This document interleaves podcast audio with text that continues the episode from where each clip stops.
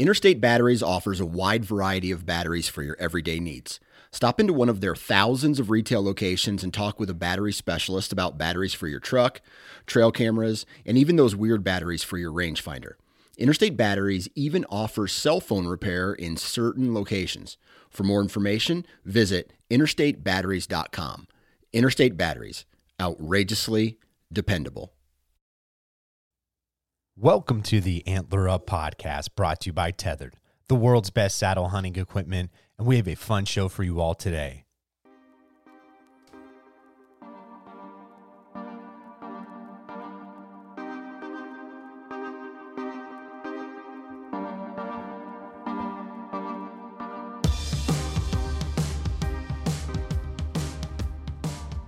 What's up, everybody? Welcome back to this week's episode of the Antler Up podcast. And on this week's episode, I was joined by a good friend of mine, Josh Kirchner. Josh, known as the Dialed In Hunter, is on his social media accounts and has made a name for himself in the hunting world over the last decade with his hard work and determination. Josh was a guest on the podcast all the way back on episode 11. It is awesome to have him on again and catch up with the record button hit. And within this episode, we get into a really fun conversation that will not only apply to Western hunters getting ready to leave, hopefully to fill a tag here in the next short couple of days, but also for whitetail hunters. Some key t- topics we discuss in this podcast are how the goal to be more consistent started the dialed in hunter endeavor, his insanely successful 2022 season, and going beyond e scouting, planning on what, where, and when to hunt specific states, and thinking outside the box on a bow hunt. We get an introduction to Josh and how his love for the outdoors really came about. Moving from New York to hunting Arizona with his father. From here, we get into starting his writing career and how getting into this specific space is really a difficult one. From there, we dove into some great stories from this past season where Josh, again, it was extremely successful. It seemed like no matter where Josh was hunting or what animal, it didn't take long for him to notch his tag. Then we get into what Josh does to go beyond just looking at a map and how he leveled up his game when it comes to e scouting. Following this discussion, we get into really an article that Josh wrote for Go Hunt and how no matter what species you are hunting or where you are located, you will get something out of this specific topic, I promise. So check it out. Let us know what you think. Enjoy this fun episode. We'll see you next week. Antler up.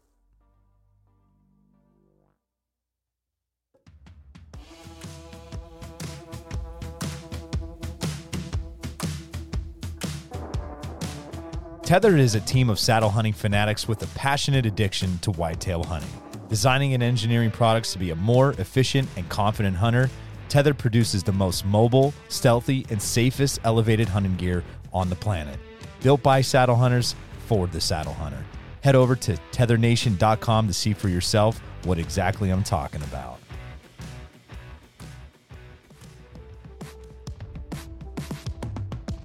America's Best Bowstrings has been manufacturing high quality custom bowstrings in the USA since 2006.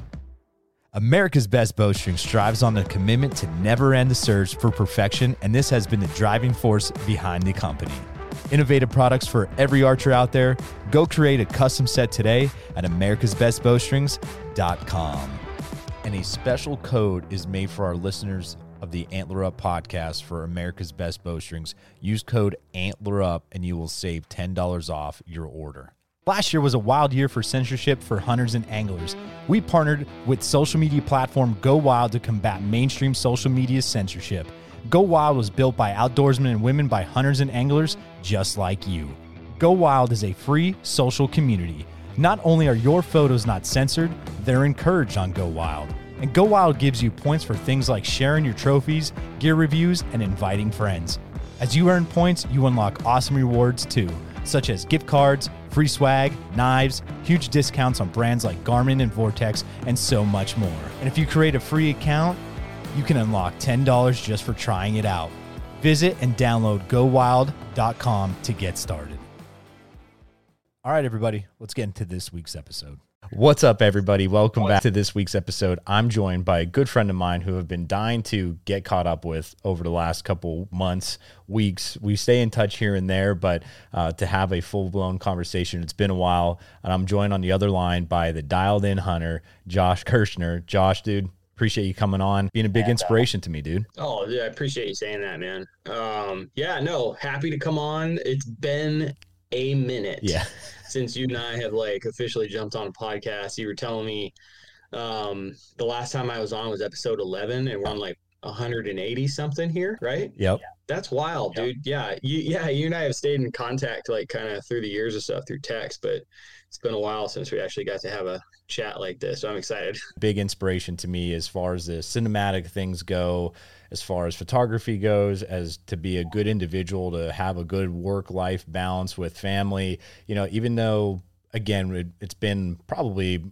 almost a year that we've talked on the phone and we always do those those like hour and a half two hour just talks on the phone when when you have that yes. time and we're like shoot we should have hit the record button but we just catch up which is totally fine by me you know it's just awesome to see where you're at in your life and i i do want to maybe discuss a little bit about that just because regardless of what industry or whatever you're wherever you're listening from regardless of what you're into uh, a field of work i think you could apply it to what a lot of what Josh has done. And again, from afar, it's some pretty cool stuff. So again, so we talked about how it was episode 11, Josh. Since then, we probably, I hopefully we have a bunch of new listeners. So what, you know, introduce yourself a little bit since since that time frame. If people uh, have yet to really go on Go Hunt or you know seen you on Vortex, onX, all these other different platforms. You know, who are you? Where are you coming from? And you could go as short-winded, long-winded as, as you like.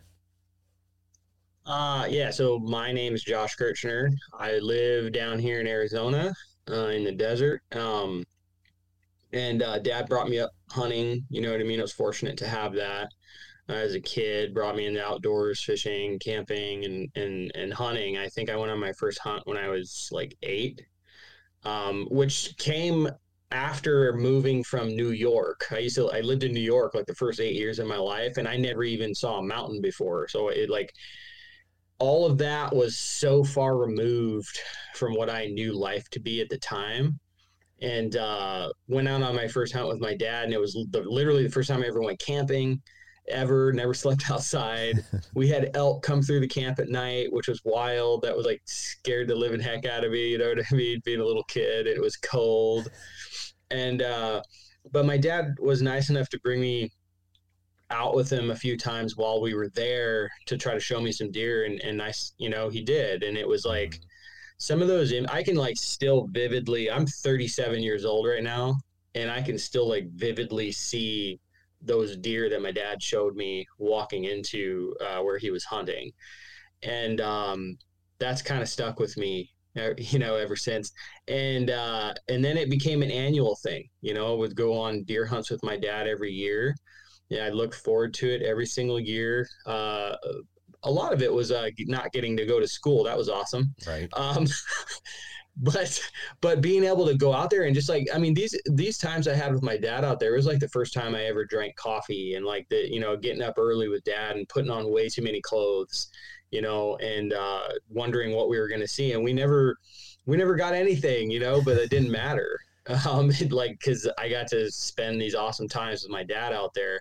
Um, once I got into my early twenties though, I really, um, for several reasons, just like wanted to take hunting a lot more seriously. Like I was like, I really want to like, how, how, the heck are people successful? You know what I mean? Yeah. Like I, like I got some stuff here and there with my dad. Like we got some javelina and stuff, which was fun. But but like in terms of consistency, like I never experienced that. Um, and I wanted to figure it out. So uh, I I just dove in head first, man, and and really tried to uh, hit the ground running and learn about like truly why, like the workings of everything, right? Like if I see a deer on a certain hill, okay, well, why is that deer on that hill right there, right? right. right?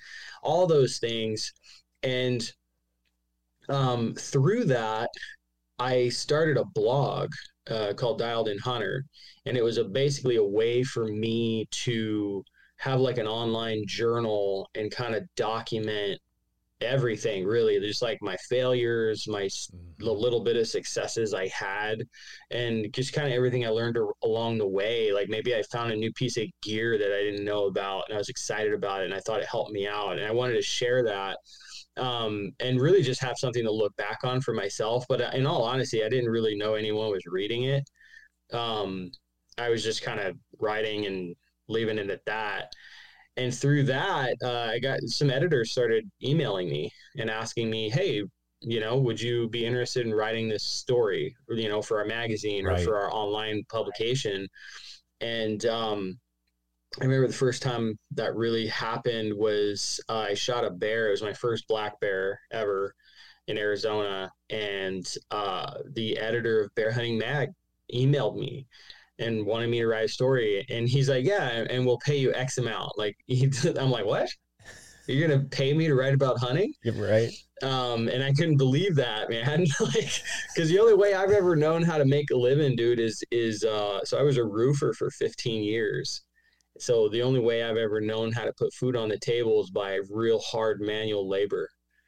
You know, so. Mm um, I didn't think I was going to get rich off it or anything like that, right? Like I didn't think I was going to quit my job, but it was really cool to know that. So I wrote that story, and, and honestly, from there, it just kind of snowballed, and I just started writing, you know, for more magazines and more online publications and stuff, and it kind of led me to the point of you know, I got really into photography because my wife was a wedding photographer and I was bugging her to come out and take photos for my articles. And she's like, I need to teach you how to do this. Yeah. you know, so that's how I learned.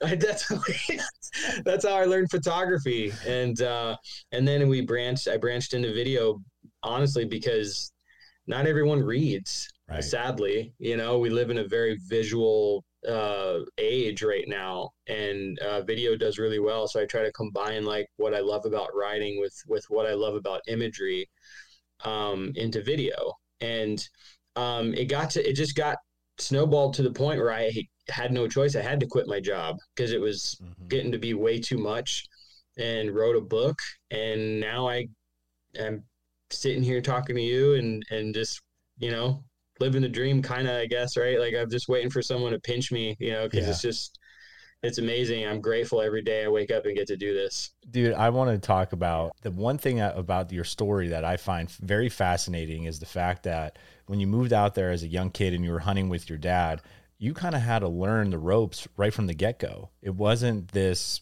you know you moved to Arizona and already had this foundation of hunting, right? It's not like if you were to move now to Pennsylvania and, and totally revamp your uh, hunting lifestyle from Western to, to the whole whitetail side of things, you would have a great base. Like you know how to get after it and go. Where when you were starting as a young kid out there, that was something all totally fresh and new. And I love the fact that you were so curious enough to go and say to yourself, I want to be more consistent. Like you said, you had fun doing all killing the javelinas, but to be more consistent when it came to either the bear, which I know you felt, you know, you have a whole, that's a whole part of your heart. You know, I know you're big into that, but like the mule deer and going out to other states for elk and, and Utah for elk, it's just so fun to, to just see your growth and development as far as, as far as that goes, because I think that fire and that drive of what you had there is what is really instilled to a lot of myself and, and the listeners out there just because it's that's i think in the end side of things that's where we want to be. We want to be more consistent. And heck even last year even though i killed a, only a doe during the rifle season that was my last year was my most consistent year seeing deer being on deer, possibly having opportunities so that's that that was the name of the game. So even though and i took that leap up, I think. And this past spring, I had a great spring with with turkey hunting, and I'm hopefully going to carry that into the fall, man. So it's just so awesome to hear, and I love the other side of things of learning the camera and the cinematic uh, as far as photography goes and the filming goes. Now, let me ask you a question here, because when I was out scouting in Ohio this past uh, earlier in the week with two buddies, we we we got into discussion. Like I still do read the magazines and I know, like you said, you do a lot of online publications. Where do you see that line of the the written stuff still going on in the magazines and all that, and compared to the publications for online? Which one do you feel like is more uh, viewed in a sense? So, um, in terms of getting eyes, uh, I personally believe that, like, I before I say this, I want to I want to express my love for magazines. Like I. I I am like you. I truly love a physical Yeah. thing to hold in my hand, you know, and get to flip through the pages and the, like the sounds of that is addicting to me. The pages flipping and stuff, and and reading these stories and from people I've never heard of. Yep. You know, like just like regular Joes out there getting after it, writing hunting stories. I love that. Um, but in terms of eyes, I think online publication crushes print because for a few reasons. Uh, one, uh, it's the internet, so it's a deep, deep pool, right? Yep. Um, and that that pool never goes away, right? So what I mean by that is like you get a like magazines get lost, right? you, and but for somebody that like wants to learn about deer hunting or something like that, they just go on Google and be like, okay, da da da da, you know, how do I, you know, hunting whitetail deer during the rut or whatever they want to know about, and there is a massive library of of articles that are evergreen mm-hmm. that are that are there and you can read them whenever you want. It's not where did that magazine go? I can't find that. I Yeah. remember i really liked reading that that article and i don't know where the heck that magazine went. And to go through the process of like being like okay well maybe i can buy it again right? That's like that's just like too much work for today. Like it's just there's too many steps you know? So like it deters i'm seriously it's Yeah. sad but that's what it is. Mhm. like and it deters you know i think people from going through and following through with that. I still subscribe to like i think i subscribe to like two or three magazines that i still really like. Um but in the past it was out of out of control i was just i like i was just like getting stacks of magazines all the time man you know just like trying to Yeah. like soak up as much info as possible. Um and then the other thing um with the online thing is uh the barrier to entry. Um magazines can be tough to get into. Like if you're if you want to like start writing and stuff i remember like cracking that code um it i i did have help right because some editors contacted me but if no that hasn't happened man that's hard you know Mhm. you're you're sending cold emails to editors and you want to try to get into magazines and they get so many of these messages all the time um, and and to know that they actually read your email or not is kind of up in the air. You don't know. So you can so what what I'm getting at is uh, for online stuff, like anyone can start a blog, you know, and just Yep. start writing. Yep. And I think the barrier to entry on online freelance is lower too. Like for people that want to write for like a website or something like that, that that that's not like nearly as tall of a hill to climb than a print magazine. Right. Right. So, um, as much as I love magazines, um, what I have noticed through the years, and this is this is no secret, okay? I think some magazines are going to remain, but uh, I'm noticing year after year, some magazines are coming out with less and less issues per year. hmm So, like maybe five years ago, you know, this magazine over here had 12 issues. Well, m- now maybe there's only four. Right. So, um, I hope they don't completely go away, but I mean, the the online thing definitely crushes, man. Yeah. It, it really does. Take the guesswork out of building your own arrows for this upcoming season by ordering a custom set of arrows from Exodus Outdoor Gear. They have developed and sourced literally the most precise archery components on earth to build a tailored arrow for your hunting adventures. Just head over to Exodus's website and plug in your specifications in the arrow builder and have your custom set sent straight to your door. You have two arrows to choose from one being the MMT arrow, which is a 246 diameter shaft, and the new NIS, which is a 204 diameter shaft arrow. Use code AU to save 15% off your tailored arrow order at ExodusOutdoorGear.com. That's kind of what I've seen from my own personal experience, just because I'm like, man, I, I I'm only getting four of those magazines, like you're just saying, in anymore, and it's Mhm. you know it is tougher, and Yeah. people consume, and heck, you could go online and just how to how to prepare for a backpack hunt. I mean, you're going mm-hmm. to get tons of information. And the one really cool thing is you actually wrote a book about that. And, you know, from that first podcast that we did on episode 11, dude, you just dropped it at that point in time. I was getting ready for my first Utah hunt. I used that to help me get prepared and, and all that stuff. So, I, I mean, we, we'll talk about that. I, I have a question regarding yeah. that later, but man, how, how was your spring? And I, I know you could however you want to go about it. I want to hear a recap of your spring, but man, last year you had a killer year. So and that you you had that redemption buck. So if you want to go into that redemption buck first, or you want to cover your spring, you go for it. I yeah no I'll uh, yeah no last year was was was incredible. I, I um I'm not big on uh like size. Mm-hmm. I've never been that guy don't get me wrong, I like big bucks and bears and stuff like that, but I'm not I'm not the guy that goes out and says, "Oh, he needs to be 180 or nothing." Yeah. That that's not me. It's and it's probably never going to be me. Yeah. Um, I love that about you. But the uh, last year, dude, I just kind of like I got the biggest of everything I've gotten so far, which I'm I'm not saying I killed 200 inch deer. That's not it at all. Okay, but it was these feats like the the the year before that, that like right before um, last year, I killed the biggest bear of my life. You know, and it was the biggest pack out, the most gnarliest pack out I ever had too. I mean, I was like legitimately worried about my friends of like getting hurt. It's oh, wow. it was gnarly.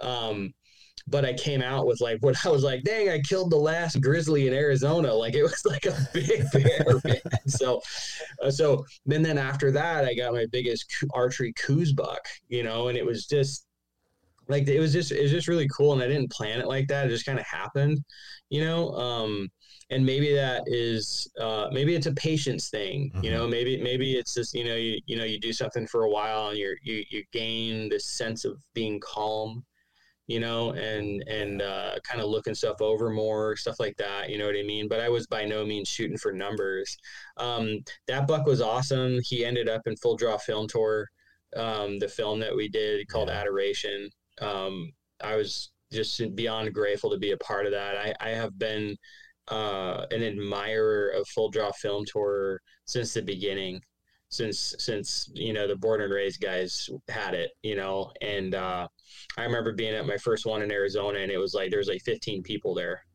Now it's sold out, right here. So to see that grow has been great. So to and to be a part of that was a privilege. And then after that, you know, you know, I went, you know, I had a great spring bear season in Arizona. I, I killed a great you know, just a solid jet black boar with my bow solo. Um, I think it took like six, seven days or something like that. And he was the first bear I saw. Actually, I was on these bears like every single day, just like two ships passing in the dark. I could see their tracks and the sign of them and everything, but we just never crossed paths. And then finally, you know, last minute, like basically last five minutes of light, you know, here he comes, comes sauntering in, you know, like a ghost and 30 yard shot and he went 20 yards and fell over. It was just unreal, man. Wow. Um, and then after that, I went to Utah and that was solo too. First time doing that hunt solo.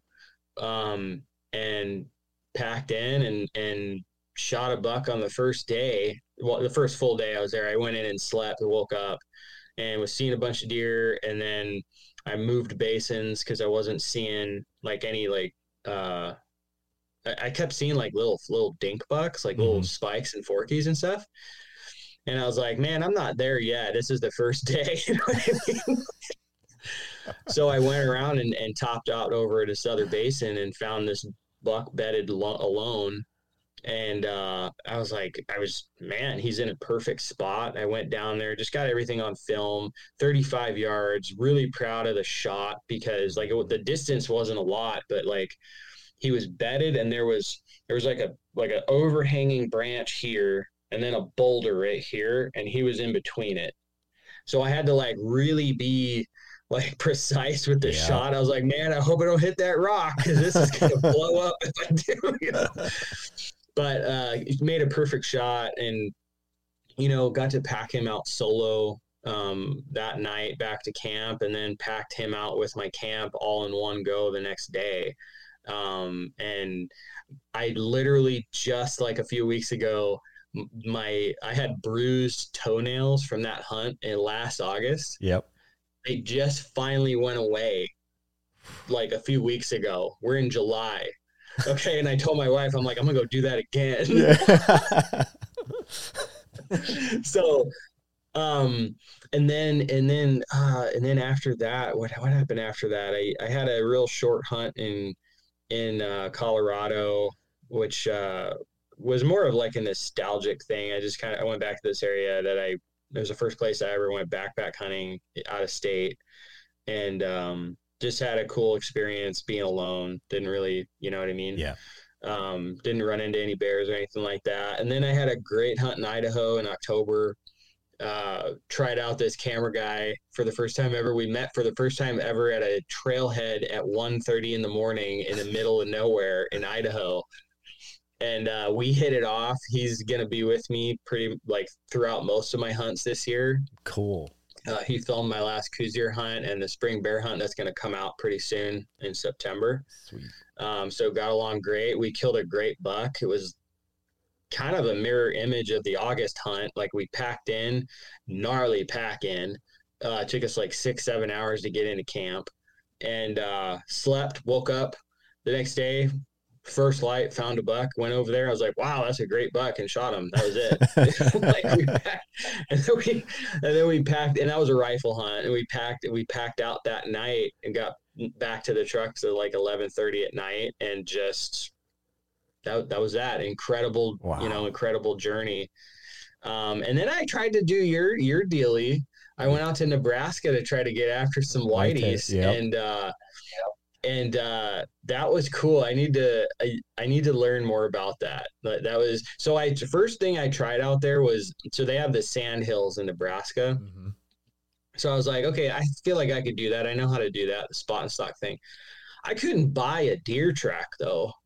I tell you what, man, it was tough going, man. And then and then I talked to I did find a couple small bucks and one of them I I was like he was like a just a like a small basket racked little dink three point. I'm like, I don't care. I'm trying to Yep. I'm gonna try to go over there and get him. And uh, he he winded. He I ended up getting winded on that.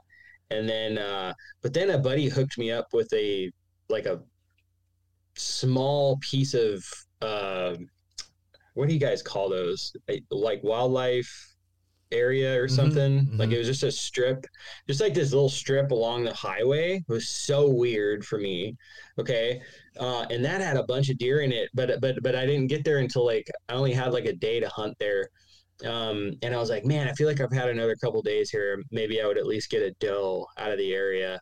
Um, but it was so weird sitting there, like there's trucks going by, Yeah. like semi trucks going by in the background, and I'm just like, that is so Foreign. weird So to me like yeah yeah. So um and then uh so that was cool. And then uh went home hung out. January came along had a great Coues deer hunt. Uh shot the wrong buck. Which was just funny. Uh what are the odds? He had this i won't go too much into it but he had this so one side of his his head had this like hook that came down Okay. and the other side he's only like a he's only a two point with a little eye guard i think but the buck i was going after had this same exact hook that came down but he was a big three point on this side like same side and everything has to be like the same genetics Mhm. and uh they played a switcheroo on me you know and i saw that hook saw this buck come out running these does i saw that hook and i'm like there he is shunk went down there and i was like that's not the same deer, yeah. You know? so, so um so that was cool but that was a, just a great hunt with friends and stuff you know just out there in the back in the back country with buddies hunting Coues deer and then this past spring i uh i went to idaho um with that camera guy and we and we we we packed in and found a a, a great bear the, the first morning we were there um not a not a big bear by any means but just a real pretty bear Mhm. um, and uh, saw him at 7:30 in the morning. made a big go at him and shot him at 5:30, I think. Um, and didn't get back to camp until midnight, like midnight 30 or something. And uh, I think we did like 7,000 feet elevation gain and loss that day. it was wild. Yeah. Yeah. Um, so uh, yeah, and that's just gonna. I'm so excited to release that film. Um, really proud of how it turned out. You know, I, I I told him next time I was like, dude, next time we need to stay out here a little longer. Yeah. like it, this feels like that's like the thing that happens with us is we we sleep one night and then find something the next day. It's like, well, let's go. You know, let's Yep. go get them. Yep. so. Um, but that, yeah, that's, that's been my, that's been my, uh, up until right now, man, uh, sorry to be long winded, Dude, I loved it. um, Yeah, it was just very eventful and, um, I just can't wait to see what 2023 brings. Oh man, I I need to steal like a little mini sliver of that lucky horseshoe, man. Like just like a paint chip of it. Just send it my way. Send it to PA, dude, because I I could, I could use some Yeah. of that, dude. That's awesome. I like I said from watching from afar, it's just been so great to see all the adventures you're going on, and and the, obviously the success makes it even uh like it just adds to it. You know what I mean? I don't want to say it makes it better just because uh, it's not about that. And I know it's not about that for you. Like you even said, going to the Colorado to that nostalgia area, like just even that is probably just a joy.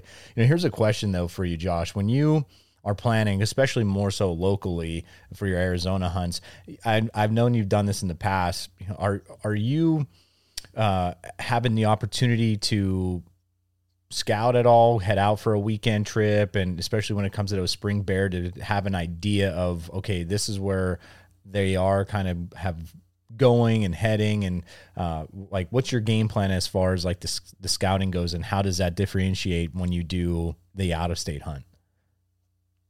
Yeah, so for sure. So the good the Arizona obviously like I live here. So Mhm. so like it's a big difference between yeah, I'm gonna go drive an hour and a half and go on a scouting trip than it is, you know, like when I go to Utah, that's a like a 14 hour drive. Yeah, I just don't have the opportunity to do that, like to just go scout. Um, so I'm really relying on uh, e-scouting, previous experience, like um, where I tend to find whatever animal I'm looking for based on topography and elevation and time of year and stuff like that. Mhm. Um, and then, uh, but but like to to go back to the scouting thing here in Arizona, like I I'm I'm still doing that. Like I scouted, I've got a big fall black bear hunt coming up here in October.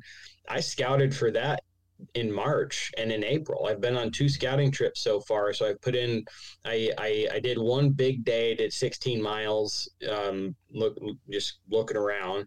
Um, and then I, I packed in, uh, for a night a couple weeks later, uh, to, to go even further than I did to look around. And it's all, it was all really like, like I, I didn't, I knew I wasn't going to see any bears, you know, or I knew the likelihood was low, but like it was more so uh, through the years, I've just kind of like learned. I think you need to focus on where animals are going to be, not where they are. Right. So, like, for me, okay, what I'm doing, like, I was like, okay, I'm planning a fall bear hunt in October. What is the food source in October? Right. So, I'm looking for those plants and stuff like those trees that are not so for me it's it's oaks that's what it mm-hmm. is it's oaks mm-hmm. they're gonna and they're gonna be hitting acorns like mad so i want to go find where those those certain oak species are that are fruiting in october right. okay along with that where can i see these oaks from? You know so this is a glassing intensive hunt for me so i need to have the vantage points to be able to see where these where i think these bears are going to come into. Where's the water? Water's mandatory in arizona mm-hmm. okay? So putting this like these pieces together also it's a backpack hunt backpack hunt so where am i going to sleep? You know where am i where am i going to get water right like Yeah. what are the routes to get around and stuff like that so what's the wind doing okay like so i try to like pay attention to all this like while i'm out on these scouting trips and i used to keep like a like notes in my phone which i should probably go back to that because this is has gotten foggy Yeah, with yeah. dad life you know what I mean? yep. So- um, but that's what I, that's what I'm looking for, man. I'm trying to figure out like you, you're really try, trying to predict the future in a way. Mm-hmm. Um, and I almost, you know, like when it comes to deer, you know, our, a big part of our deer season here for bow hunters is we were is in December and January. We get to hunt them during the rut. So, in the past, I'd go on scouting trips for that, and um, if I saw a buck, so if say I go out in November, right?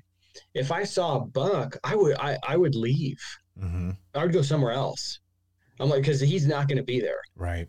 You know, so I would try to find several groups of does because the does are pretty predictable, mm-hmm. right? Mm-hmm. And those does are going to be there in December and January. So I would try to find several groups of does and keep keep tabs on them throughout the weeks, right? Yeah. And and uh, they're pattern, their situation never really changed too much unless a lion moves in or something, right? And right. kind of drives them out, which that, I mean, that can happen, but like it hasn't happened too much with me. Right. Um, so that's the same thing. You're, you, this the same exact thing as a food. Like where the does are, the buck is going to be. So you're predicting where he's going to be, not where he is. Which is, which I would get asked questions in the past, be like, "Oh, did you see any bucks?" And I'm like, "No, I don't want to."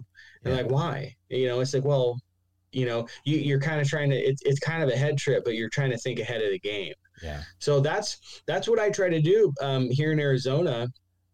And then you know out of state it is very very very very e-scout driven. Mm-hmm. like not just looking at maps like I look at maps and like all the time to uh, so for backpack hunting, I'm looking for flat spots using satellite imagery to find out where I can sleep. Mm-hmm. Okay, where where's the water in relation to where I think I'm going to camp? Okay, where's the gla- where are some what are some glassing routes? You know maybe i can hop up on a ridge from camp and use this ridge to move along looking look off both sides seeing in the different basins and stuff like that. Try to come up with these like plans. Mm-hmm. um, and then uh, along with that it's like where uh, where is where do i think the deer are going to be okay it's given the time of year. So if we're talking early season so like early season for me i really like focusing on east faces. Mm-hmm. okay so what i mean by that is mountain sides that face so if this is a mountain okay it faces to the east. Okay the reason for that is that's where the sun is going to hit in the morning which tends to be where the, the most food source is. It's a little more open. Mm-hmm. And in the early season, like for mule deer, uh, they had their coats are like red. So that pops in the sun.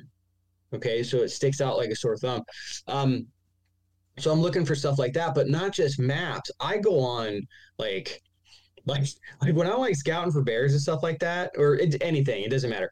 I'll go on like hiking websites okay, like backpacking websites and look at people's trail logs because they lay it all out. Right. Like no one's trying to be secretive with with the, they're like they're like yeah yeah when I got to this point uh, we saw a bunch of bear scat. And I'm like whoo you know? And then they'll have pictures. So so what I was talking about for food source earlier um uh you know by the way, bear hunting, you're going to learn more about plants. Uh, good though. Than you'll ever learn. Okay, but um, people will take pictures on their backpacking trips and stuff like that, and I can see the trees in the in the brush, and I'm like, oh, that's you know that's manzanita yeah. or that's a scrub yeah. oak. You know what I mean? Yep. So, and they're at this point, like they they say, oh yeah, when I got up and all this top here, it was just all this. So, so I try to really pay attention to all that stuff. Yep. Um, and I think that right there is what that's like the next level of e scouting. Yeah. To me, because that's like, I was going to just... ask you that. I was going to ask you like, what are other than just looking at the maps, what other little nitty gritty things are you taking advantage of? And that is one I know like my buddy Tim, he goes really hard into like looking at what the weather forecast did for that area, almost yep. like for the entire year. You know what I mean? Is it going to be mm-hmm. green or is there could could there still be snow? Like all that type of stuff. So yep. that's what I really I'm so glad you're diving into this, Josh, because it is critical for anybody that like you could even take this in translation into the whitetail side of things, even for an out of state hunt, right? And that's why I love this Yeah. because it's so applicable to wherever you are, but specifically for right now, for us individuals or anybody that's going out west. And these are little snippets that if you have not done it already, hopefully you could throw it in there before you head out here in a couple weeks. So, you know, I- I love that the trail, like the trail thing, dude. Like that is really clever. Yeah, and then like another so in terms of like satellite imagery, like something else I've learned is so on Google Earth, um, you can do like uh historical imagery. Mm-hmm. Okay. So the reason why I I really like that is because if I'm looking for oaks, I can look back into October of last year or November or something like that, and the oak leaves turn turn colors Yep. right? So I can see them from above. So I then I know, oh, this strip right here is all Gambel oak. Mm-hmm. Okay. So I know that right there, that's a point of interest for me come October if we're talking bear hunting or whatever. Yep. Um and and and then like for water, like water is very scarce here in Arizona. Okay. So in terms of like this works for snow melt too, if you're trying to figure out like uh um so a couple a couple things uh, let, let me touch on the water first. I'll get into the snow after that. Mhm. uh the water thing here you can use that historical imagery. So i'll i'll uh peruse canyon bottoms via satellite imagery and look and and notate pools of natural pools of water that that show up. And then what i'll do is i'll i'll go back in history to the driest time of the year that i can think of which is normally in june okay? Mm-hmm. If that water is still there in June, I know that's a reliable water source. Not just for the animals, but for me. Right. Like I should be able Yeah. to get some water out of there if I'm if I'm backpacking, I can filter water out of there.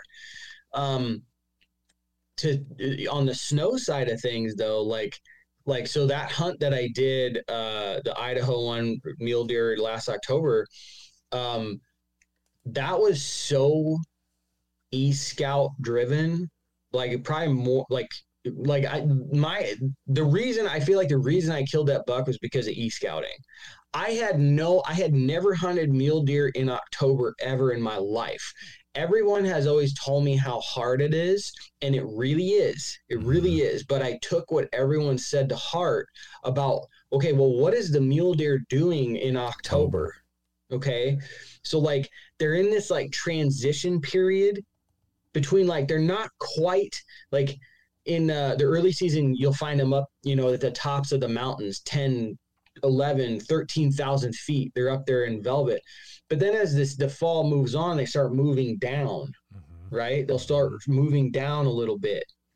Okay? So my thinking with that was like okay i'm going to find this area like a like an area that i would think they would be in in the early season and then what are some likely travel routes that they could get down? So like big long ridge lines and stuff like that that they could take down to get to lower elevation okay? So i'd use the the um the, the whole snow melt thing the historical imagery. Like where is the snow tend to be Yeah. i- if there is any snow during this time of year? You know what i mean? And I, Yep. you like okay well i don't think they're going to be up here because i don't think they're going to want to be up in that stuff you know? So um i just found like big long like big swings in elevation like 10,000 feet to like 6500 feet stuff like that. It goes all the way down to like Right. wintering type ground. And i'm like i'm going to put myself in between.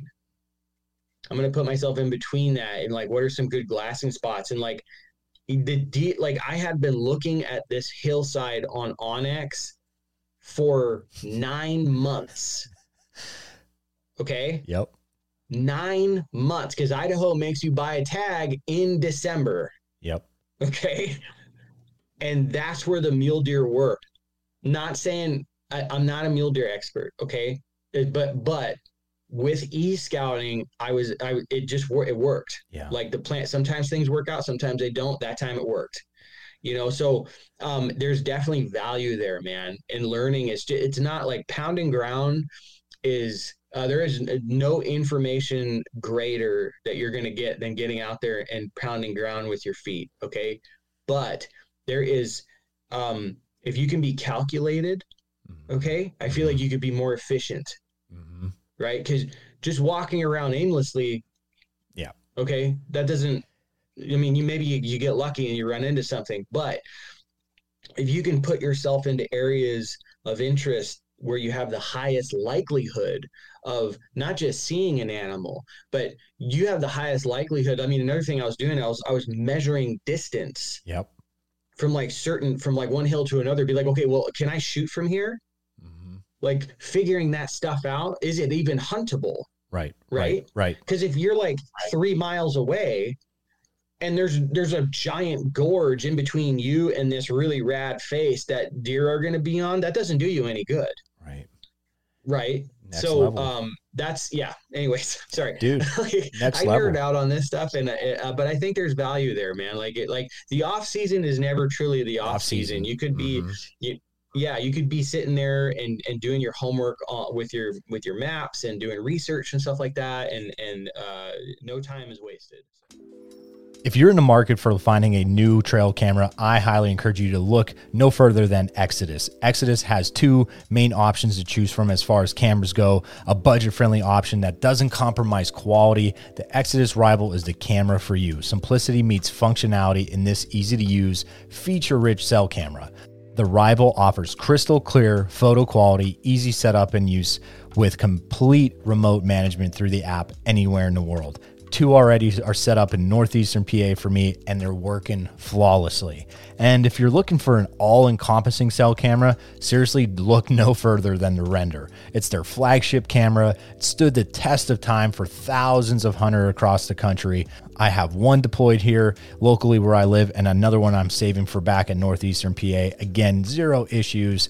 And I'll tell you what, Exodus stands by their five year warranty for accidents or for theft.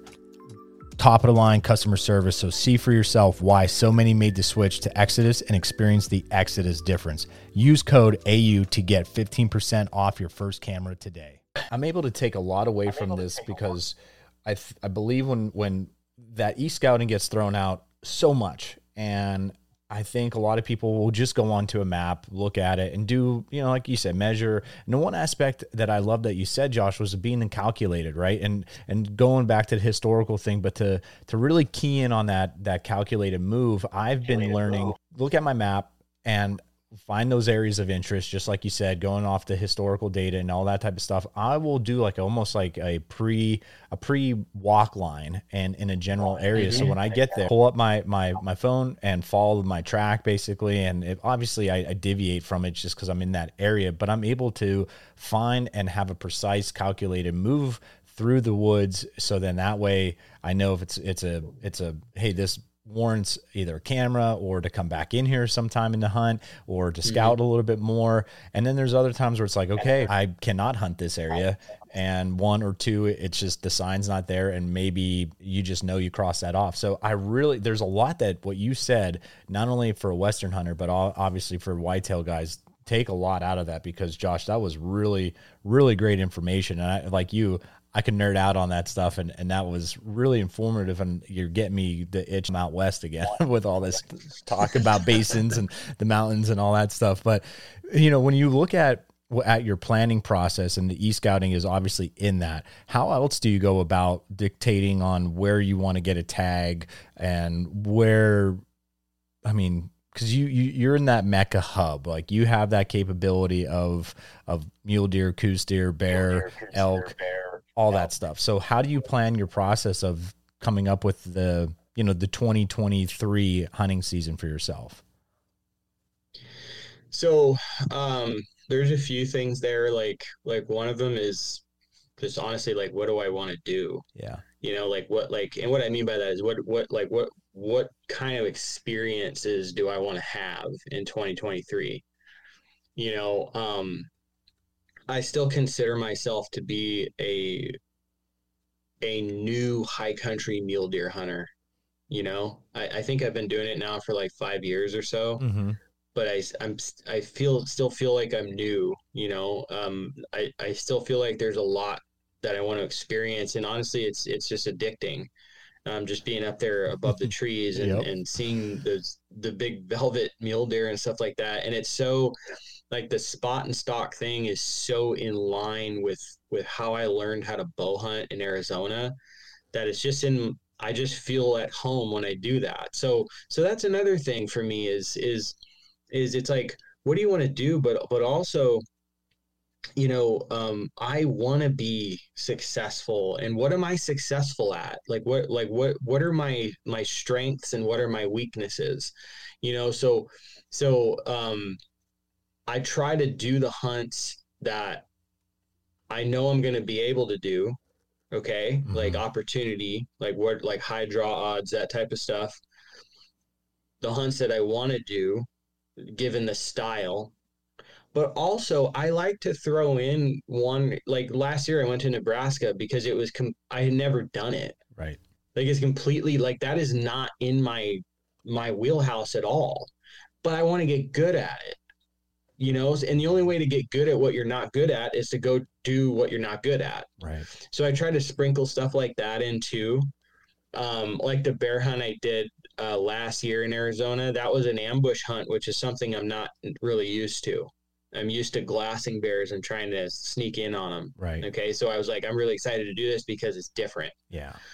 Um, but for the most part, I try to cater the hunts to me and my style, and obviously, like driving distance too. Like I drive. I'm Mhm. I'm not like I'm not opposed to flying, but like I just prefer to drive. So um, like around me, Colorado, Utah, Idaho. Idaho's a poke a bit. Mhm. Um, so I hunt in those states mostly because it, they're within striking distance of me.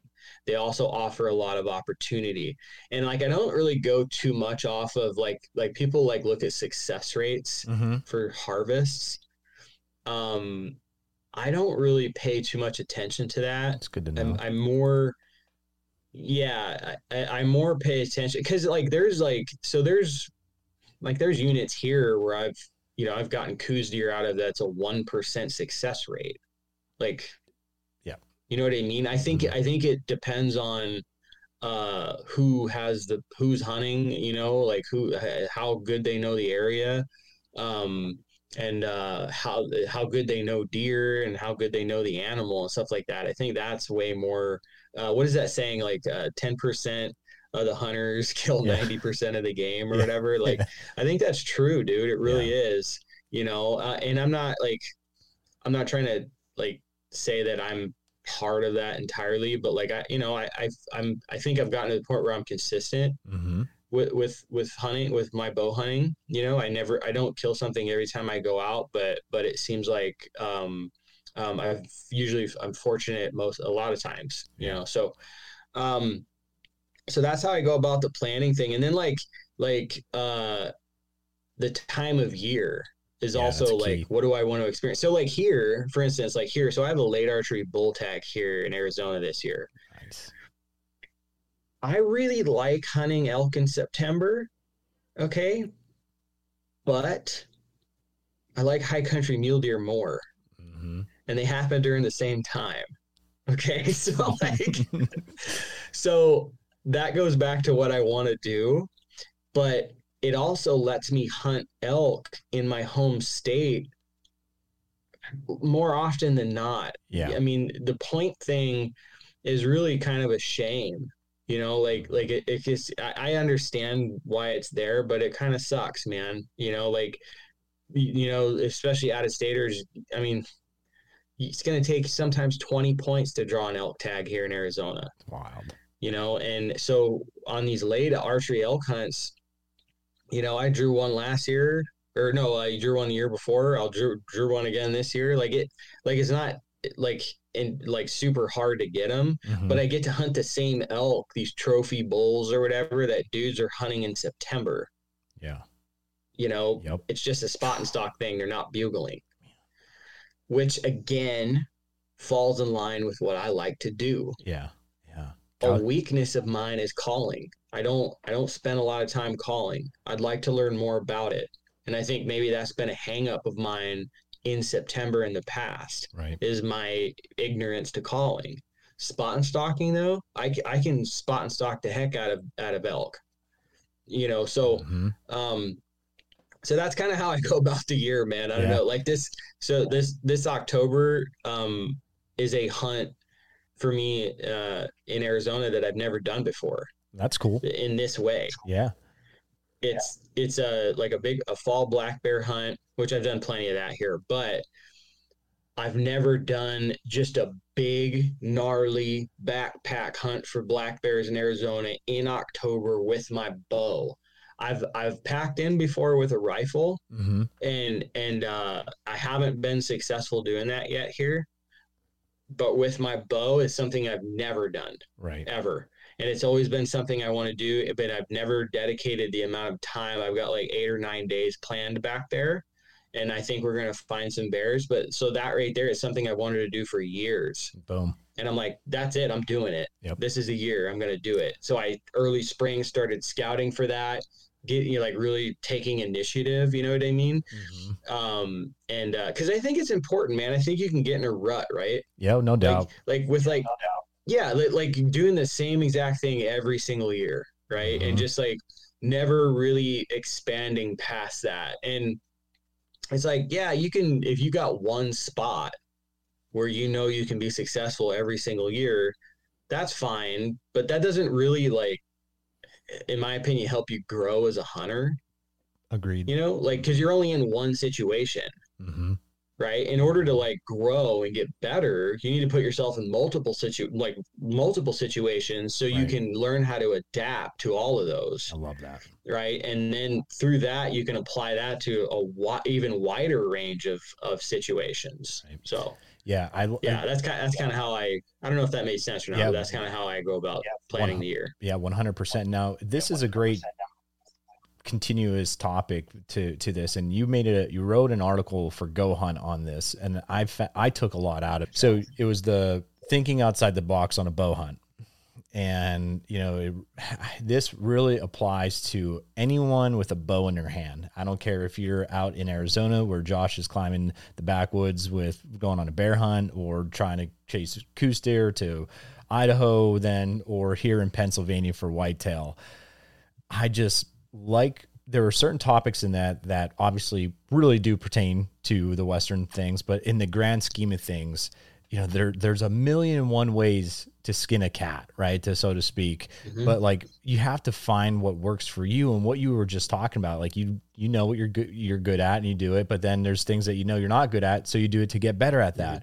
So just like I don't know, I guess maybe discuss a little bit about where this article topic came from because you know it's obviously you wrote it and i i don't know i just think that a take home that take home message really could pertain to a lot of bow hunters in general right? Like i know you talked about like different styles about being aggressive um like Mhm. just you know just you always hear podcasts like do this do that or articles do this do that but you don't have to. And that is the one aspect that i feel for me personally that I've done a better job over the last year and a half of doing is instead of trying to take a million and one different of these amazing whitetail hunters and to, to make it my own, like I'm going to be, try to be the ultimate, like, no, like do what works for me and improve upon things that I suck at.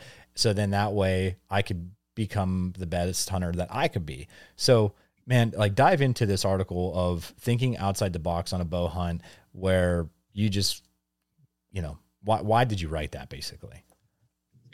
So the, the the reason I wanted to write that was because when I was just first starting out, um, I was trying to obviously ingest as much hunting knowledge as I could from other sources, right? Be it hunting forums, magazines, videos, whatever. Um, and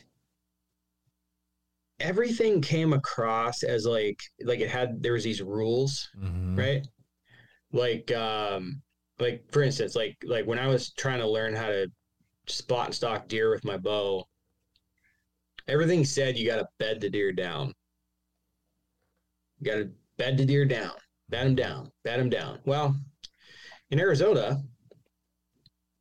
that doesn't work all the time because we have this going on with topography Okay.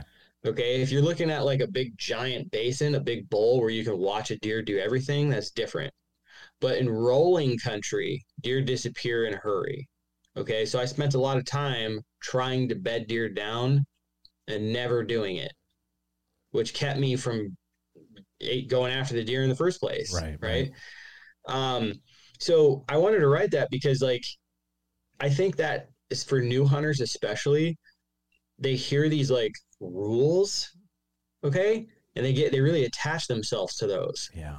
Okay. Like like dude, here's another one, ready? Like people might argue with me on this. Always have the wind in your face. You know what? I've had success finding animals with the wind at my back. Yep. Okay. The bear that I shot last year, the wind was at my back, but it was a rising thermal. Yeah.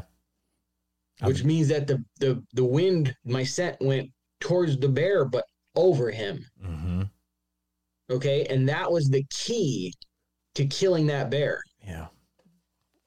Before that, the the wind wasn't the wind was like it, it wasn't right. And I was like, man, what can I do? And I learned this trick from a good friend of mine um uh in Idaho when we were elk hunting. And he was like, Oh yeah, yeah, yeah. I never it's so simple, dude. I never thought about this. When you hit your puffer, you're smoke you're smoking a bottle, Mm-hmm. too many people pay attention to the direction okay? The horizontal direction that that goes. Very few pay attention to the vertical direction. Yeah. okay? You you'll see the wind you'll see it go up or go down right? So you put those two things together the, the directional and the thermal okay? Yep. now you have another piece to work with okay? And the, it's been said before a lot of animals they like walking into the wind right? Because they're trying to smell. Mhm. that bear the wind was blowing up towards up uh, so i was on an elevated position. Spring was down below me and across from me was kind of a soft ridge. Okay. and the bears were kind of like bedding up in that area. So i was above that okay wind was going towards that area but over it Right. and that the, and and then if the other thing the wind would do was it would go to my left all paralleling okay paralleling the trail that the bears Bear were on. using across the drainage Man. okay Yep. so theoretically they shouldn't have worked right, Right. based on these rules when in all reality it, it was the perfect setup Wow. So I think paying attention, what you said, okay, it, it sums it up. You, you need to find what works for you. When you find something that works on your own in the field, no matter what the rules say, Mhm. okay, like these like quote unquote rules, you need to pay attention to that. Yeah. Okay. So like like another thing for me was like we're talking about bedding deer down. Um during the rut, like I, I'll try to bed I'll try like if it happens, it happens. I'll try to bed deer down in the early season. Right. Um, but in the rut, I never do that. Yeah. I, I'll take note of but where bucks are, make a loop around and try to get ahead of them or just move in on them right off the get go. Okay. Because my thinking, the thing that I have found, like the years that I've spent spot and stalking running bucks, is they, they, that buck is being aggressive. So you be aggressive. Yep. Right. And um, I think too many people are timid and they they they are afraid of blowing up the situation because it's bow hunting, right? Right. Like this is a very this is- we're walking on eggshells here, right? Mm-hmm. Okay. Uh, but here's the thing: like, there's a deer over there, and you have a deer tag. So go Go. go over there. Yep. Go over there. Okay. Even in the early season, I'll, I'll stalk deer on their feet feeding because one of the things I like about that is the deer's attention is on its food. Food. Yep. Its head's down. It's moving around. It's making noise, walking through the grass, walking through the brush and stuff like that. It's chewing. You hear yourself chew Correct. when you're eating. Man. Okay. So when they're bedded down, they have nothing to do but to stay alive. That is that that is the only thing that they have to pay attention to. Okay. So while like there's pros and cons to, to both sides, right? Mhm. So don't be afraid to do the thing that kind of makes sense. Yep. like the common Yep. sense thing. Don't be afraid to do that. It- because here's the thing: what's the worst thing that's going to happen? You're not going to get them. Right. Big deal. deal. Go on to the next one. Mhm. Right. Mhm. It, but what might happen, I guarantee what's going to happen is that whether you blow it up or not, you're going to learn something. yeah, no doubt. You're, you're either going to learn, No I'm doubt. never doing that again, or you're going to learn, wow, that might work out. Mhm. Like, like for me, like I, something I learned early on was, uh, like some people will do this. I just, I just won't. Just maybe I'm just bad at it. Uh, I will never approach a deer from below ever. Mhm. Like it, it has never ever worked out for me ever. Yeah. Like take the long route. Like it, I'll, I at least want to side hill into a deer Okay. Or or whatever it is, an elk. It doesn't matter the animal. I never want to approach from below. Yep. But I hear about people being successful doing that. yeah. You know, Mhm. for me, it just doesn't work, so I don't do it. You know, so uh, there's nothing wrong with thinking for yourself Right. out there. I know guys, I've heard of guys um, literally walking into deer. I think I mentioned this in that article, but guys walking into rutting bucks with their bow here, like walking slowly because it looks like antlers, Yep. right? I've never done that, okay, but people do it. Okay, and obviously it works. Okay, it's just not my thing. So like, yeah, just like make sense of it for yourself and don't feel like you need to do like tie yourself to these like quote unquote ways that you're supposed to do things. Another thing is arrow setup. Mm-hmm. I absolutely grinds my gears, dude. Like the like the the information like I understand like people are putting out information on like you know like the heavy arrow thing and the the Mm-hmm. extreme FOC, all that. Like we've all seen it, right? Like Yep. it's all it's out there. People are saying it's the best thing since sliced bread, blah blah blah. Um my and on paper, okay, what I'm about to tell you shouldn't work. Okay. Last year though, in November, my buddy, we, we you know, he he had this late archery bull tag that I have this year, found this great six point feeding by himself. He makes a loop around, comes in over top. Um 60 yards. Okay. He shot that bull, and the bull ran about 50 yards and fell over beneath me. Now, here's the interesting part his bow was at, okay, like his bow, I believe, was at 65 pounds. Mm-hmm. It was a Hoyt Power Max, which is like a Entry level entry bow. level bow. Mm-hmm. Okay. He was shooting like a 350 grain arrow. All right. Which is basically useless in today's society. Yeah. How dare you? And he was using a hybrid broadhead. Okay. So it was like it was fixed and mechanical. He can't find the arrow. It like full pass through blew up the elk's heart. Wow. Okay. In theory, this shouldn't work. Yeah. At 60 yards. Right? At 60 yards, in theory, this shouldn't work on paper. Okay. But it just goes to show like some of this stuff is so blown out of proportion. Like, oh, yeah, I won't go into the field without a 600 grain arrow for elk. It's like, Yeah. dude, like, you do not have to do that. No. You know what I mean? Like for Mhm. any animal, you know, the, the only way that I see it being, um, I don't even know if like beneficial would be the would be the right word, but like, pre- like kind of practical. Like the best situation for like a really heavy arrow, in my opinion, is like you're hunting like dark timber, very short shots. Mhm. Okay, A lot of brush. and yeah like and like for you like whitetail hunting you guys are getting really close shots right like you can't like from what i experienced a lot of times you can't even see 40 yards Right. you know so having a heavier arrow in those situations it doesn't make that big of an impact because you're not having to deal with arrow tra- trajectory as much Right. You're Yep. you're, shorter 100. shots whereas out here out west like how i hunt arrow trajectory is a thing Yeah. Okay. And like I messed around with the heavy arrow thing for a bit and like I lost animals doing it. Mhm. And it and it was and once that happened, I was like, I did it for a couple years and I'm like, I'm out. Yeah. And right like the month that I switched, I started filling all of my tags. Yeah. Okay. So again, like do what works for you. Like if that makes you comfortable shooting a like a 600 grain arrow, then do it. Yeah. But you damn sure don't have, Have to. to. Yep. Man, I agree. 100%.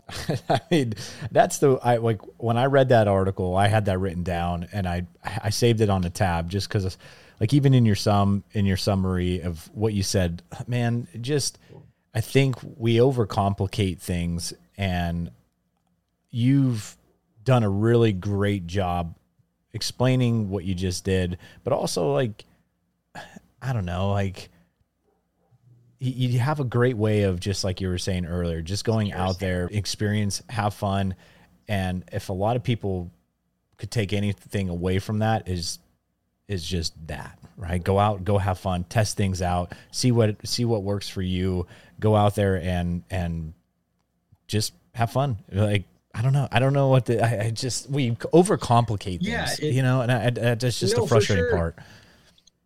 No, for sure. And in terms of like bow hunting, it's like go out there, like remember why you're out there, have fun. But in terms of the gear thing, like you need to go out there with what the thing that you're going to be the most accurate yeah. with, Yep, yep. the most consistently.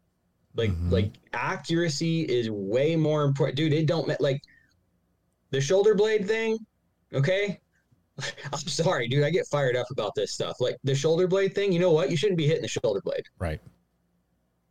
Shouldn't. I agree. That's it. Like I- so instead of like people I feel like a lot of people plan for failure Mm-hmm. and Yes. not they Yes. don't plan for success. Yep. Like you're plan it's like you're almost like planning to mess up. Mm-hmm. You know, it's like, well, why well just don't shoot there. Right. You know, I know things happen. I've made bad shots. I've made a lot of bad shots. I have. Okay. But that's my fault. Right. Yeah.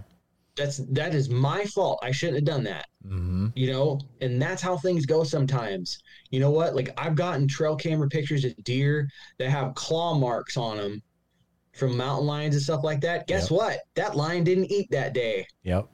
Yeah. okay the deer got away and sometimes that happens Yeah. you know so so go, head into the field with the thing that that you when you come to full draw you have no doubt in your mind that if you do what you're supposed to do Golden. that that arrow is going to go exactly where you want it to go Yeah. because any here's the other thing with like with broadheads like this gets blown out of proportion too all the broadheads kill animals Mm-hmm.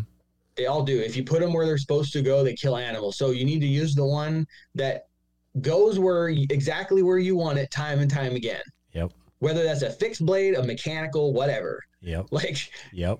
shoot the one that is gonna you can put on a dot Yeah. you know and and go into the field and just have a good time man and learn Yeah. you know and and i think you're gonna i think you keep doing that you're gonna be successful Yeah. If you like what Josh just said now, go to his YouTube channel, The Dialed In Hunter, and follow along that the uh, the road to bow season because Josh has done great videos covering things, but also has written a ton of great articles regarding target panic, all that type of stuff. And I, you know, I, I don't know. It's just you, you do a great job of all of all that content, Josh, and that stuff was what I found very helpful for me for certain things that I was going through and and have helped uh, myself over the last kind of year and a half of, of my shot process and shooting in general, but then also like last year in, in, in the field, actually hunting, just being, like you said, calm, cool, and, and up here in the mind, being confident and knowing that if I do my part, I'm good, right? To see how much you've grown as a to be able to do this full time and just still be to your roots and just continuously get better. Man, a lot of people, and this is what I was saying earlier, like earlier in this conversation, that no matter what I th- field that you are in, whether you're uh, a barber, a uh, a lineman, a, uh, a construction individual, like just seeing the hard work, or if you want to write and get into the hunting thing, just seeing the hard work that you've built, man, you are the same person from three years ago that I've talked to, and it's just so cool. Again, like I said, to see your enhancement, your development, and just what you're doing. Uh, I couldn't be more more happy for you, and I I can't wait to see what this year has in store for you. Thanks, buddy. I, I that, that means a lot. It really does. I Mm-hmm. I try to um just I'm just a you know I'm just a hunter you know what I mean Yep. and, and I like I like talking about what I'm passionate about you know what I mean and and trying to um inspire younger newer hunters Yeah. you know to to get out there and I mean the hunting thing is is is almost um becoming a a a, a pastime right Mm-hmm. like like fewer and fewer parents are bringing their children up in the outdoors. Yeah. um so i think and we're seeing more and more adult onset hunters. More and why is that right? Why Yeah. is that? It's because i feel like it's like in your dna No doubt. like we like we are you and i are sitting here talking right now because at some point in history our your ancestors and my ancestors were putting arrows through animals. Yep. okay? Like that's why we're sitting here you know? So so i think so i i uh i take a lot of pride in trying to uh be honest with newer hunters and try to uh be um a humble resource for Yep. them um and, and i i talk to everyone like it doesn't matter how experienced they are you know and it and it's always a pleasure and I, on your note dude i'd like to say like i'm like I, I can't believe three years has gone by by the way I that's know it's scary. that's unbelievable. Yeah. Um, I'm glad you're still doing this, man.